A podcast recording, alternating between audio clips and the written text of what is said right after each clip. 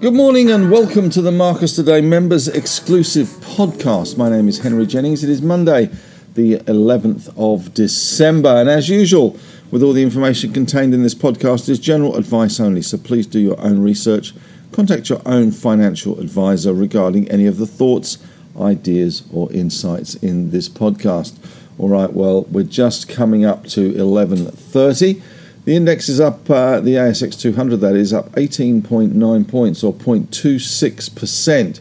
7,213.2. We opened at 71.94. We have had a high of 7,227 and a low of 7,193. So we've been going pretty well since the start, although we are off our highs in terms of the market today. What is leading the market? Once again, it is the banking sector that's doing very well. Uh, we've got CBA up 0.7 of a percent, NABs up half a percent, Macquarie doing well up 0.7 of a percent. And oil and gas, surprisingly, as well, doing okay. We did see a bit of a rally in the crude oil price, around 2% higher on Friday. Uh, Woodside up 1.4% and Santos up 0.6 of a percent. If you have a look today at Henry's take, a little bit more there on Woodside and Santos, or as I have christened it, Wood Toss. And uh, the dominant partner there really would be Woodside. They seem to be in the box position. There has been a lot of uh, agitation behind the scenes from L1 Capital, amongst others, Tribeca as well, uh, regarding Santos in terms of splitting up that LNG business and liberating value there. Some uh, analysts have suggested the valuation of the sum of the parts could be as much as $19, which does seem a little extreme. But certainly, this merger has shone the spotlight on Santos and the potential breakup or demerger, I guess, uh, hoping to make two and two equal five as opposed to four, uh, which it currently is probably making around three in terms of the Santos price. So a little bit of action there in those two. The uh, the oil price helping the likes of Karoon as well, which is back up to uh, around uh, $1.96. And a little bit of research out this morning as well from Macquarie that I read in uh, Woodside and Santos, uh, talking about some of the implications there. But it is very much Woodside's game to play at the moment. Meg O'Neill very much in the driving seat, and I suspect the deal will be done. Uh, if it is done, uh, it will come from the Woodside side of things. Santos being more a target, and certainly we've seen that with the um, share price in Santos has uh, pushed away. Uh, it did have a good day on Friday after we saw that first emerge as a possibility for the merger to create Woodtoss. The rest of the market, we do have uh, BHP uh, slightly flat, not doing much at all. Uh, we have Rio up half percent and Fortescue up 0.8 of a percent. Interestingly, as we saw on Friday, Anglo fell 19% on quite a savage downgrade to their copper production with one of their mines in Chile, which has been going for 100 years, starting to have some problems there in terms of grade hardly a surprise, I guess, after 100 years. But the effective production cuts, cuts which saw um, Anglo fall 19%, was the equivalent of taking out a, uh, a, global, uh, well, a globally significant copper mine. So certainly, uh, maybe copper is going to have a little bit of a rally on the back of that.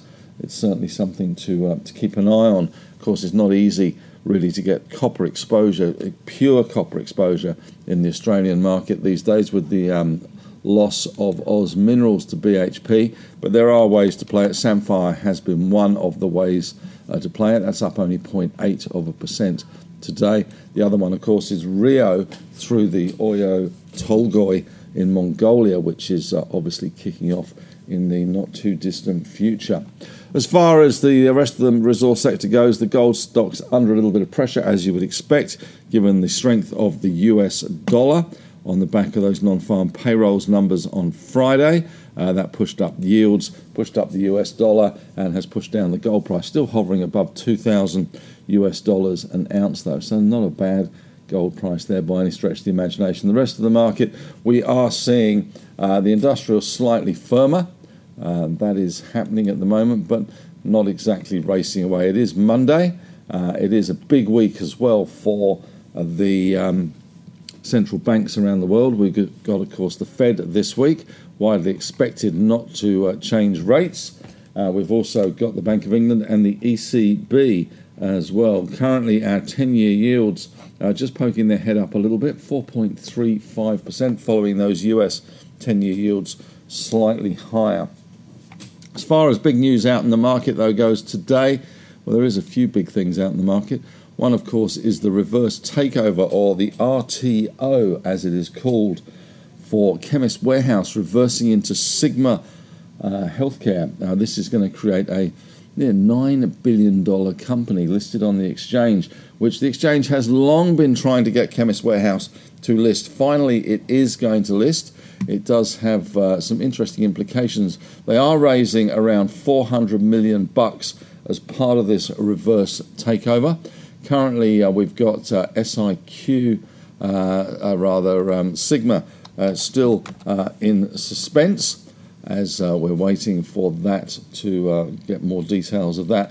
The problem will be with the new Sigma, which is yet to have a real name, uh, will be the free float aspect because the two families behind Chemist Warehouse and various other shareholders will own nigh on 86% of the new entity. Now, the stock exchange does like to see free floats above 20%, so it will have some implications for index inclusion for ETFs as well. It's a $9 billion company. So when we are seeing uh, companies or big behemoths on the exchange leaving for whatever reason, InvoCare or Janus Henderson or Oz Minerals or Newcrest, uh, this one is a welcome relief, I guess, in big uh, investable blue chip companies being Chemist Warehouse. So I'd be interested to see how it pans out as far as the index funds go because they do uh, usually have a criteria of 20% free float, so that will have some implications there. In other news this morning, Kin Group, uh, that's uh, Ralph Gaminder, has uh, upped his bid quite considerably, really, from 68 cents, which the market never believed was going to happen, and always traded at a premium to those 68 cents, to 84 cents, so up 22.6% today. Also having a good rise today from Winsome Resources which has announced its uh, mineral resource estimate this morning. Uh, they are talking about a globally significant 59 million tonnes at 1.12% lithium oxide. A little bit light on in terms of grade, so it's not particularly high grade deposit, but 59 million tonnes is not to be sneezed at. In the same vein, just been uh, listening to the Latin Resources webinar. Uh, nothing significantly interesting there. I guess nothing really new coming out of that. The stock did have a 35% run on Friday. Maybe that was ahead of this webinar. Uh, the uh, Chris Gale, who we have interviewed on the couch on a podcast for Marcus today, as always, very optimistic about the future. And his major point, I guess, the major question that people asked was about the lithium price itself and whether the he had seen any slackening of demand. Now, at the moment, Macquarie is running um, a offtake, uh, I guess, agreement process, and uh, Latin Resources is uh, looking to Macquarie to handle that process.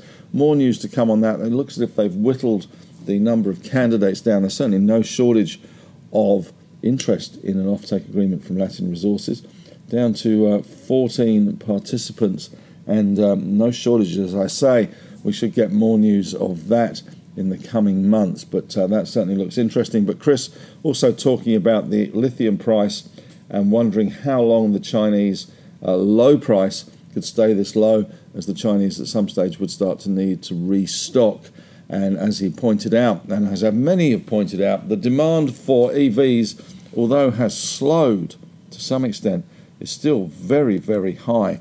Uh, we do tend to focus on Tesla we do tend to focus, or some of the US investors do tend to focus perhaps on the Tesla price cuts, but BYD is still showing some extraordinary growth in the sale of its EVs. So, once again, uh, my theme for 2024 is the re-emergence or the bounce in, in lithium pricing, uh, taking with it, of course, lithium miners, something we've talked about in the newsletter quite a lot in the last uh, few weeks, and also uh, the bounce in the oil price, maybe not such a dramatic event, given lithium this year has fallen um, 83% now, in the last month is down 35%. Uh, that would seem to be somewhat overdone. Nonetheless, at the moment, we are not seeing the bottom just yet, but I think it must be very, very close. And certainly, there's some big short positions in that lithium market continuing. Uh, looking at um, the gold sector, that is under some pressure. And we did have some uh, news out this morning from Bubs in terms of uh, their US business. They're looking to um, double revenue there. They're stocked up 6% for those of you that remember Bubs. Uh, Plenti also living up to its name to some extent. NABS took a um, 15% stake last week in the stock. That's up nearly 3%. And my tip for um, 2024 on the advent calendar for Ausbiz, which was Zip Unfortunately, the Advent calendar pick, as I put in the newsletter, was around 38, 39, 40 cents. Um, I'm not sure if Ausbiz have actually played the Advent calendar thing as yet. I haven't checked, but the stock is up to 55 cents. So you've done pretty well out of that so far. That's up around 30% from that 40 cent level that we talked about as the Advent calendar pick. Uh, talking of other ones that have been going well, of course, uh, we can't go past uh, the uh, Magellan Global Fund. Those options there. Only 5.7 million uh, shares left on the bid at 10 cents. I'm not sure um, why those people are there at 10.5 cents. Obviously, they're a little bit greedy. Uh, about that um, in terms of getting that extra half a cent out of um, out of the market. Maybe they will, maybe they won't, but certainly you know, if you bought them when we suggested back in June at under a cent, uh, a 10 bagger this time of year is nothing to be sneezed at. As far as Marcus Today comment go, as, uh, goes today, in terms of my stuff, uh, Marcus is away, uh, so you'll have to put up with me, I'm afraid. But just to look at Woodside and Santos again, or Woodtos in uh, Henry's take today, which is combined strategy as well. Uh, Santos obviously has been the underperformer since it had bought Oil Search out. And also a look, I guess, at a tactic which I have uh, sort of has parallels with the Polish uh, builders and labourers and, and, craftsmen that came over from Poland in the 90s and pretty much undercut uh, most of the British labourers and builders and carpenters and tradespeople uh, to the point where um, they now dominate and they can set their own prices and they are certainly more skilled and this has, I guess, some parallels with the Chinese in terms of their EVs. They dominate the processing of critical metals, and they are now dominating in terms of EV production and sales. Uh, BYD is the biggest EV car company in the world, now bigger than Tesla. Uh, pushing into Europe, they uh, are pushing into Turkey, which is pushing back on that. Europe is pushing back on that as well. And of course, the Biden administration trying to play some catch up with their IRA in terms of critical metals. So uh, once these guys uh, tend to get the foothold, and once they c- command uh, the market, they can then push the prices higher. So uh, at the moment, we're in that phase where we're seeing the dominance of China in processing uh, really playing into that uh, global market, and at some stage, they will dominate, if not already, and will start to push the prices up. US check in as usual for a Monday with my stuff. The US market still flashing greed, although we have seen a little bit of unwinding due to cons- consolidation. Fear and greed index for the crypto still flashing greed as well at 74 out of 100. But the GDP now coming out of Atlanta uh, is uh, looking quite interesting. So maybe have a little look at that on uh, Henry's take. As far as the strategy goes, uh, nothing has really changed. Uh, certainly, we have a big week with the ECB, the Bank of England, the Fed as well, but nothing really has changed. Santa is very much in the house, as they say. If we can get through the Fed this week without a raise or without a hawkish tilt from uh, Federal Reserve head Powell, then I suspect we will continue to see uh, the markets push a little bit higher, grinding maybe than more than anything else. But um, certainly our market playing a little bit of catch up with some of its overseas counterparts because we have had a pretty lackluster year in places for our market. So we are playing a little bit of catch up, and of course, the usual suspects doing relatively well. Uh, the banks, uh, CSL, yet to make too much of a move today, but has bounced quite hard off that 230 240 dollar level. So the song remains the same. Happy to be long, sing a song or maybe a hymn. Um, and we'll see how the rest of the month pans out. Only two weeks to go till Christmas, of course, uh, but certainly uh, we do see that Santa Claus rally does tend to spill over into January, at least the first couple of weeks of January. As the optimism continues into the new year, we get fresh money coming into the market for uh, the new year with um, investors placing their bets for 2024. As I say, my themes for 2024 are the rebound in the lithium price and the rebound in the oil price. That will drive things higher. And of course, we are seeing some action on the M&A front at the moment. Interestingly, as well, though, as well, just to uh, round out, we have seen a, a bid today for. Um, I think it was Macy's has got a uh, nearly six billion dollar US offer uh, from Arkhouse Management and Brigade Capital. Certainly, private equity is pretty busy at the moment. Uh, there's no fun uh, well, there's no marks for having your money in cash, although you are getting a 5% yield, but that money has to be put to work. And uh, certainly, Macy's has popped up on the radar of private equity, as have uh, we seen in Perpetual, which of course is under uh, a takeover threat at the moment, but there are some potential there for other players in that space as well. There have been a, a lot of uh, mentions of uh, Regal Partners as well as other potentially joining the fray in potential. Well, that's it from me. Thanks very much for listening. As I say, the strategy remains uh, pretty much on track. The market up as we speak now, around uh, 25 points. So gathering a little bit of steam. Um, but uh, it is really the banks which have got that steam behind it. Resources doing okay, Fortescue and Rio. Have a great afternoon. We'll be back again at around 5 o'clock with our end of day report.